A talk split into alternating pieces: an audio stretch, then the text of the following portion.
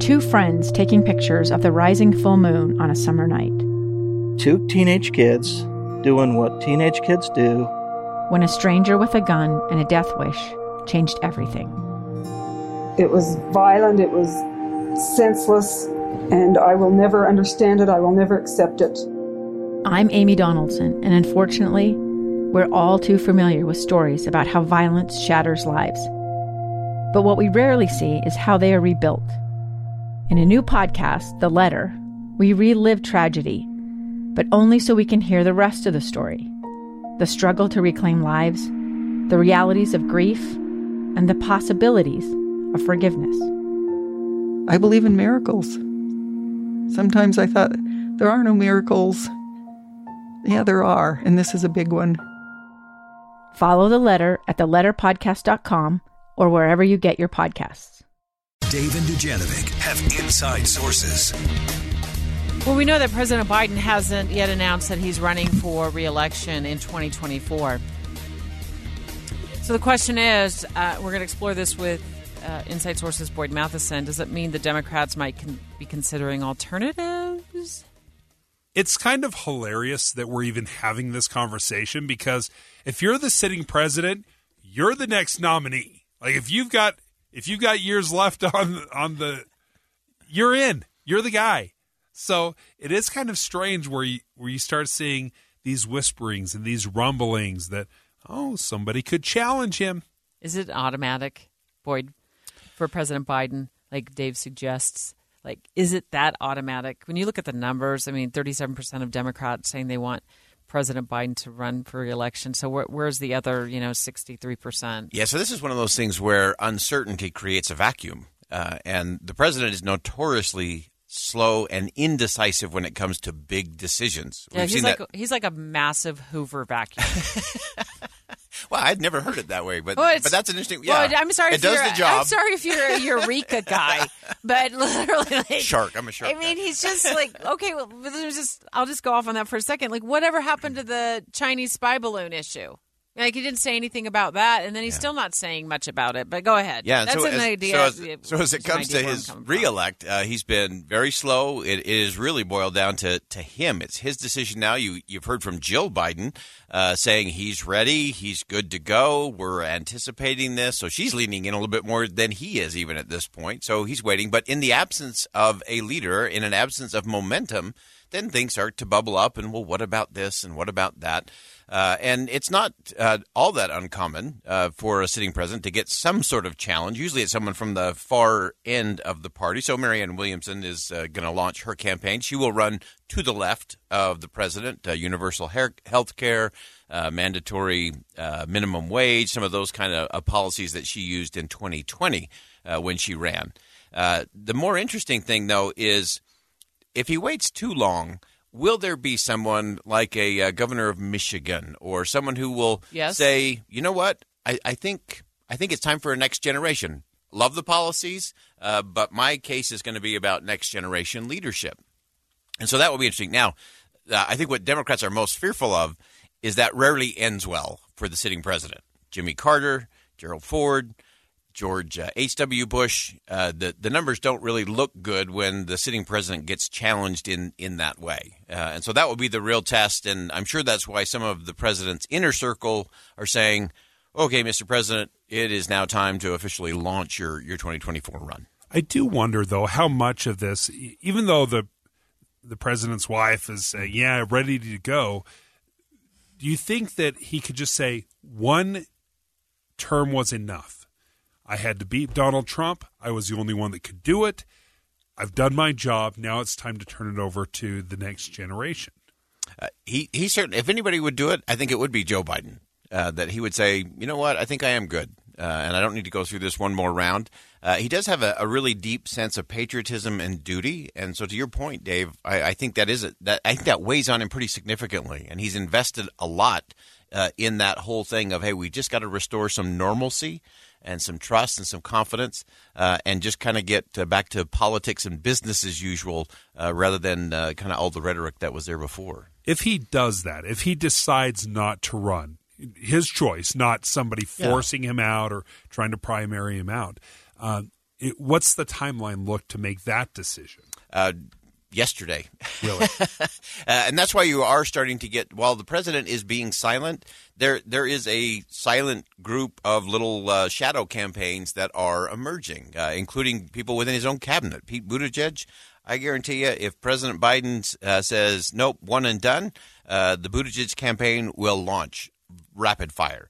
Uh, you, Governor Whitmer, uh, we mentioned from Michigan, she'd be in very quickly. What about the governor from California? Uh, Gavin Newsom has been running for president for a long time, uh, so he he's set and he's got lots of cash. He could go right after that. It'll be interesting to see if any of the, the retreads come back around from uh, from 2020. Cory Booker, a Democratic uh, senator from New Jersey, could be in there.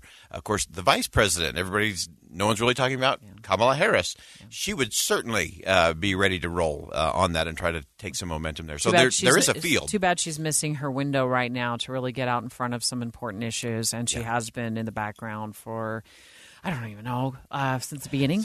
uh, so, so here's here's what Galen Druk, I think I said that right. Druk uh, said on Utah's Morning News um, about uh, this this whole like lay of the land with the Democrats and why people are open to some other options right now. I think in the absence of an actual announcement from President Biden that he's running for reelection, Democrats are saying, hey, you know, I would consider other options. And in particular, I think they're open to other options in part because of Biden's age. You know, it's rare that uh, members of a party would question whether or not It's the story of an American held in a dark Venezuelan prison. Then all of a sudden, they all kind of lined up. They pointed their guns at me. And this is the point where I thought, I'm going to die today. I'm Becky Bruce. I spent a year working on Hope in Darkness, which now has more than 2 million downloads. Find it on kslpodcast.com or wherever you listen to podcasts. their first term president would even run for reelection, let alone whether or not they would support him if he did. So, you know, Biden is 80 today. He would be 82 um, at the start of a second term and would be by far the oldest president in American history to begin a second term. Galen Druk is with uh, the polling firm. Uh, he's an anchor reporter with uh, 538. We we talk to them a lot as well. I wonder what level of chaos you you you start listing those those names and heavy hitters and people that have raised a lot of money, you know, tens and hundreds of millions of dollars. Wh- What level of chaos that would throw for the next year and a half? Uh, it would it would be it would be the ultimate combination of 2020 and 2016 because the Republicans will have a field. Uh, I don't think it would be quite as large, uh, but if President Biden chose not to run, you would have 2020 all over again. You could have 10, 12, 14, 16, and we didn't even get to Bernie Sanders, Elizabeth Warren, Amy Klobuchar. All le- legitimately would look at at jumping in that race, and so yeah, it could be chaos on both sides of the aisle uh, if uh, if it really was truly an open uh, run for the presidency. So I'm looking. I had to remind myself of you know Marianne Williamson. You guys throw this out there like we all just like we just know Marianne. um, her middle name is Deborah, so automatically I was like I'm impressed. uh, she's 70 years old, and she was a uh, what a spiritual advisor to Oprah. Yeah. Is that is Yeah, that, self- is that a good yeah, good way to put really it? made her name in the in the self help. Uh, yeah, she's an space. author, and she ran. I think she ran as an independent, though. No, she- Uh, she ran- as a she ran Democrat. as a Democrat, A Democrat last time. Okay, so so is she is she, is she going to announce again? Yes, and that will and be it. she and that will be it, and that Yeah, will be the last you hear of her. Yeah, it, it won't. I mean, she has money. She, she does have money, so she's going to hang around for a while. Uh, she didn't make it to any of the primaries in She's kinda 2020, like a perpetual So, candidate. But yeah, she's just you know she'll go out there, she'll she'll give some speeches, she'll Well- raise the profile, uh, she'll do the interviews, and I'm sure she'll probably release another book. we book. not but- find anybody in this nation of ours at all besides uh, Trump and Biden to to get to the top of the ticket again. I actually think there's some really interesting ones. I actually spoke with uh, Amy Klobuchar's uh, former uh, communications director in chief, uh, and uh, you know she's she's legitimate. She uh, if the field had been a little less crowded and it hadn't been in the middle of COVID, she would have been. Uh, I think she would have been there at the end. And I think she's an interesting candidate. Midwest um, has some real chops in uh, in Senate uh, in the Judiciary Committee. Uh, has a little bit of a profile, uh, and she's just super smart. She would she would be a good candidate. Um, I think running up against whether it's a President Biden or whether it's the rest rest of the field.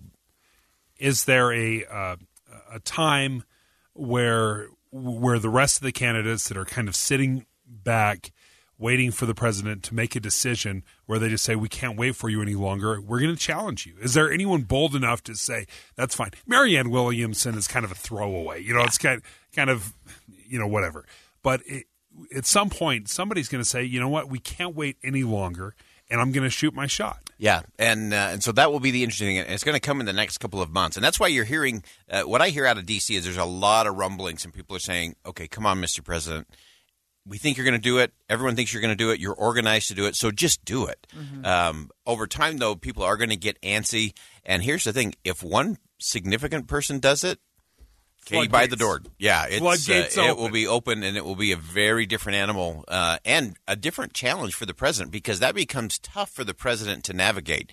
Uh, Debbie mentioned the the age component and and uh, getting to that. Uh, although I think what he's done in the last two weeks kind of puts that to bed. Anybody who can go into the middle of his, a war zone, twenty five mm mm-hmm. hours on a train, uh, two major speeches in the middle of a war zone. I mean, yeah. I think he put that to bed. That's a good point. I, I, think that he should just say, "Triple dog dare you." Take a take a train ten hours each way into a war zone. Uh, meet with the leader of the country who is under attack from Russia. Come back and give a major speech in Poland, all within thirty hours. Triple dog dare. Go for it. yeah. uh, and, and I think that's his line. The thing that's working against him, Boyd, is we have short term memory when it comes to the big stuff, and we have a long term memory. Mm when it comes to uh, or when it comes to that kind of stuff, but a long term memory when it comes to the places where they, they, they, our leaders fall down. And I will tell you the Chinese spy balloon, what's going on in Ohio with the train derailment mm-hmm. and the government, uh, the federal government taking weeks to show up on scene there, and uh, all the things that the small town America is facing in that scenario, those will play big too. Yeah, I, and I th- I still think the biggest challenge for the president is inflation uh, because that is hitting oh, everybody. That. just that little thing of inflation that's hitting everybody at every kitchen table every single day. Uh, and I think that's the the biggest headwind for the president is that he can talk about infrastructure, he can talk about bipartisan deals, he can talk about these other things, but when the American people are feeling that angst mm-hmm. of I'm falling further behind. I'm not even main, you know, treading water is not even the option anymore. It's how how long can I hold my breath and hopefully make it to the next paycheck in the next month. That's the biggest challenge for the president. Uh, so he's got to he's got to grapple with that and what that message is, uh, and then uh, how you actually push that part of it forward. But I would have thought that inflation that we are experiencing during the midterms would have played a bigger role than it did. But never underestimate the Republicans' ability to snatch defeat from the jaws of victory, Dave. Straight ahead. Thanks, Boydster.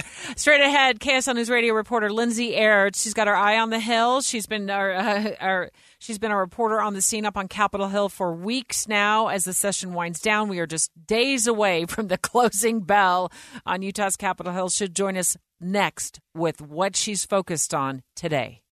A stranger with a gun came upon two teens taking pictures under a rising full moon. But violence is only the beginning of this story. Sometimes I thought, there are no miracles. Yeah, there are, and this is a big one. I'm Amy Donaldson, and I've spent my career talking about how lives are undone by violence. The Letter is a podcast about how lives are remade. Follow The Letter at theletterpodcast.com or wherever you get your podcasts.